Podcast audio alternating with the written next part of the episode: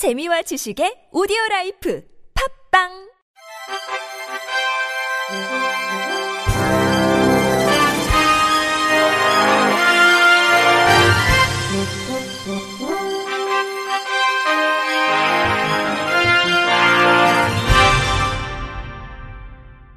청취자 여러분 안녕하십니까? 12월 18일 월요일 KBRC 뉴스입니다.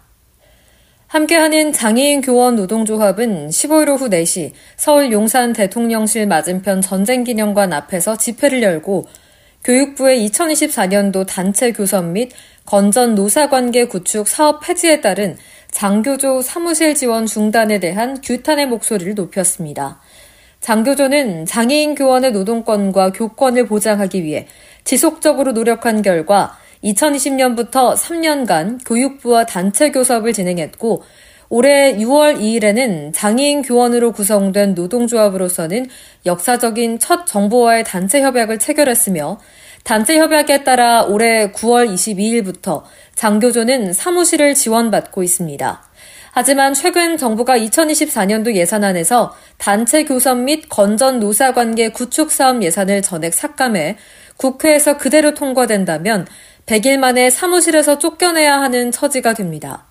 이날 집회에서 장 교조는 교육부가 단체 협약에 명시된 법령 판례 등과 예산의 범위 내에서 합리적 기준을 고려해 노동조합 사무실 등을 지원하도록 노력하는 의무를 다시금 이행할 것을 이구동성으로 요구하고 정부가 장애인 차별 금지 및 권리구제 등에 관한 법률을 준수하고 장애인 교원의 근무 환경 개선을 위해 적극적으로 나설 것을 요구했습니다. 장교조 김헌용 위원장은 장애인 교원의 특성을 고려하지 않고 필수적인 편의를 중단하는 것은 명백한 차별적 폭거라며 교육부의 이러한 결정은 장애인 교원들의 근무 환경을 더욱 열악하게 만들고 교육 환경에서의 장애 인권 감수성을 저해한다고 분통을 터뜨렸습니다. 휠체어를 사용하는 박병찬 교사는 장교조가 생기기 전까지는 전국의 장애인 교원들이 안전하게 모일 수 있는 공간이 단 한 군데도 없었다며 단체 협약에도 불구하고 100일 만에 사무실에서 쫓겨내는 것은 정부가 전국 5천여 장애인 교원의 근무 여건 개선에 조금도 관심이 없는 것을 보여준다고 성토했습니다. 한국 장애인단체 총연맹은 공동대표단 회의를 통해 2024년 장애계 5대 활동 정책 과제를 선정했다고 밝혔습니다. 2024년 선정된 5가지 정책 과제는 고령 장애인 지원 정책 및 서비스 마련 정책 활동, 디지털, 4차 산업 혁명 대응 장애인 정책 마련 촉구 활동, 장애인 개별화 지원 시스템 요구 활동, 정신장애인 권리 보장 및 지역사회 서비스 요구 정책 활동, 소수 장애인 정책 사각지대 해결을 위한 정책 개선 요구 활동입니다. 이번 2024년 장애계 정책과제를 선정하기 위해 한국장총은 예비 정책과제에 대한 의견 수렴과 수렴된 의견을 토대로 2배수인 10대 과제 선정을 위한 2차 의견 수렴을 진행한 이후 12월 공동대표단 회의를 통해 5대 정책과제를 확정하는 절차를 거쳤습니다. 한국 장총 관계자는 장애계가 공동으로 개선 요구사항을 선정해 함께 추진함으로써 장애인의 삶을 바꾸고 실제로 체감할 수 있는 장애인 정책이 마련되길 기대한다고 전했습니다. 과학기술정보통신부 우정사업본부는 저소득 중증 장애인 출퇴근 교통비 지원을 위한 우체국 동행카드를 선보인다고 밝혔습니다.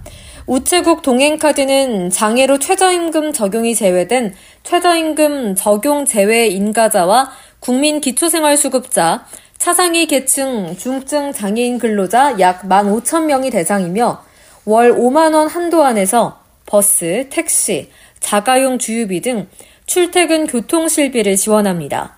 디지털 콘텐츠 서비스 20%, 온라인 쇼핑 15%, 배달 애플리케이션 15%, 커피 전문점 5%, 생활 잡화점 5%, 우편 요금, 우체국 쇼핑 EMS 5% 캐시백 등 영리한 플러스 체크카드 혜택도 기본으로 제공합니다. 신청을 위해선 한국장애인 고용공단 지역본부 지사를 방문하거나 전화, 온라인 홈페이지를 통해 사업 신청서, 근로계약서, 신청인 명의 통장사본, 자격 조건 증빙 서류를 제출해야 합니다. 조혜근 우정사업 본부장은 더 많은 중증장애인이 교통비 지원 혜택을 받을 수 있도록 노력하고 우체국의 공적 역할을 확대하는데 최선을 다하겠다고 말했습니다. 경기 군포시는 군포시 장애인 센터를 3본 로데오 공영주차장 내로 확장 이전에 개소했다고 밝혔습니다. 이전한 군포시 장애인센터는 12, 19억 원을 투입해 공영주차장 사무 공간인 지하 1층에서 지상 2층까지 인테리어 공사를 통해 연면적 3,856제곱미터 규모로 조성했습니다. 이곳에는 사무실, 다목적실, 체력단련실, 정보화실, 프로그램실, 보장구 수리센터, 점자 안마실, 군포시 장애인 자립센터, 군포시 가족지원센터 등이 들어섰습니다. 하은호 군포시장은 3본 로데오 공영주차장 내 군포 장애인센터 개관은 어려운 여건 속에서도 지역사회 협력과 지원을 바탕으로 수년간 노력한 결과물이라며 장애인 단체 전용 공간 확대로 단체별 특성에 맞는 사업을 펼칠 수 있기를 바란다고 말했습니다. 도가니 검사로 유명한 대구지검 임은정 부장검사가 목소리 봉사를 냈습니다. 임 부장검사는 오늘 자신의 SNS를 통해 자신의 책 계속 가보겠습니다를 읽지 못하는 시각장애인을 위해 오디오북 제작에 참여했음을 알렸습니다. 임 검사는 참가 경위에 대해 TVN 드라마 우리들의 블루스에서 한지민의 쌍둥이 자매로 나왔던 정은혜 작가의 은혜 씨의 포옹 전시회에 갔다가 어느 시각장애인이 검사님 책이 나왔다는데 시각장애로 읽을 수 없다라는 말을 들었기 때문이라고 했습니다. 임 검사는 그 시각장애인에게 활자를 음성으로 바꾸는 프로그램이 있어 파일만 있으면 들을 수 있다. 한글 파일을 보내달라고 출판사에 연락하겠다고 한 뒤 연락했으나 예상대로 출판사가 난색을 표해 결국 그분은 한글 파일을 받지 못했다고 했습니다. 이에 임 검사는 지난달 여의도 녹음실에서 오디오북을 제작한다길래 기쁘게 참여했다며 긴장감과 어색함을 밀어내려고 자기 최면을 걸듯 읊조리며 천천히 또박또박 읽으려고 노력했다고 밝혔습니다. 이어 민망하지만 시각장애인을 위한 오디오북이 나왔다는 것을 뿌듯한 마음으로 널리 알린다며 흐뭇해했습니다. 임 부장검사는 2007년 3월 광주지검에서 근무할 당시 광주 인화학교 사건 공판 검사를 맡아 유죄를 이끌어냈으며 이 사건이 2011년 영화 도가니로 만들어진 뒤 임 부장검사는 유명해졌습니다. 올해 10월 24일부터 본격적으로 운영되고 있는 국내 첫 장애예술 공연장 모두예술극장이 개관 프로그램의 일환으로 자체 기획한 창작 뮤지컬 푸른 나비의 숲을 선보입니다. 모두 예술극장에서 초연되는 푸른 나비의 숲은 연말을 맞아 온 가족이 함께 즐길 수 있는 창작 뮤지컬로 장애인과 비장애인 배우가 함께 출연해 누구나 함께하는 세상, 모두가 함께하는 세상에 대한 메시지를 전합니다. 공연은 오는 22일 오후 7시 30분, 23일 오후 3시와 7시, 24일과 25일 각각 오후 3시 등 총 5회 진행됩니다. 푸른 나비의 숲은 장애인, 비장애인 누구나 즐길 수 있는 barrier free 공연으로 기획돼 다양한 서비스로 관객을 맞이합니다.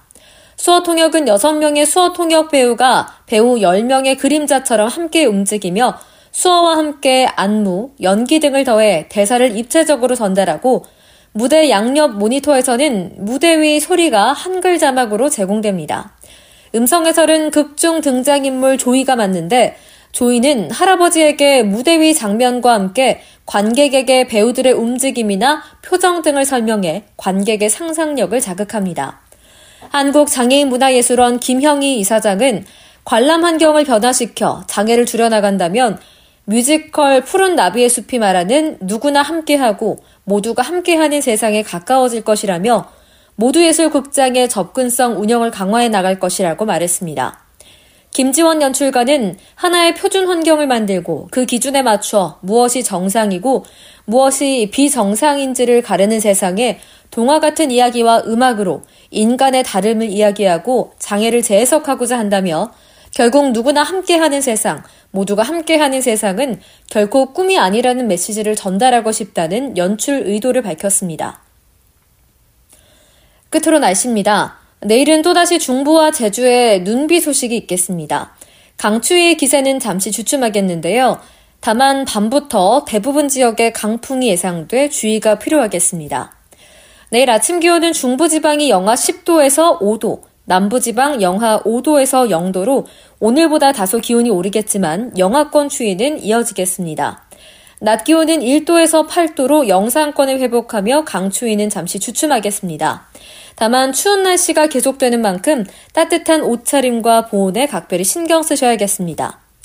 오늘 밤부터 전남 남서부와 제주도에 눈비가 시작돼 전남 남서부는 내일 새벽까지, 제주도는 내일 오전까지 눈과 비가 내릴 것으로 보이는데요. 내일 늦은 오후에는 인천, 경기 서해안, 충남 북부 서해안부터 눈이 시작되겠습니다. 또 내일 밤에는 그 밖의 수도권을 포함한 중부지방 곳곳에 눈과 비가 내리겠습니다. 눈과 비가 내리는 지역에서는 휴대가 간편한 우산을 챙기시고 교통 안전에 주의하시기 바랍니다. 이상으로 12월 18일 월요일 KBIC 뉴스를 마칩니다. 지금까지 제작의 권순철, 진행의 최정인이었습니다. 고맙습니다. KBIC